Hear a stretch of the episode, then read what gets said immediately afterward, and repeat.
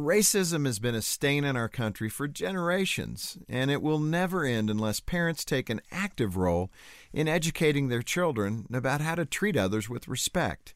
So, what can you do?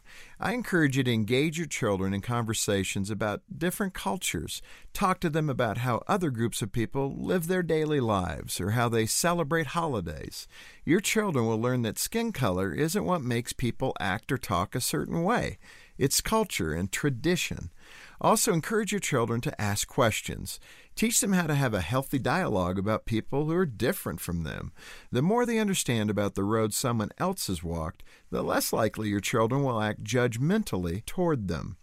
Most importantly, though, model through your words and actions how to treat people with love and respect no matter how dark or how light their skin color may be.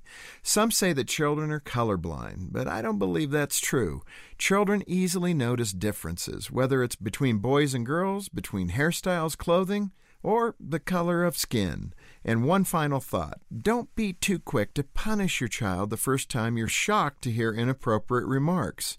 Try not to overreact. Instead, gently try to steer their thinking in the right direction by teaching them the appropriate way to engage on the issue of race.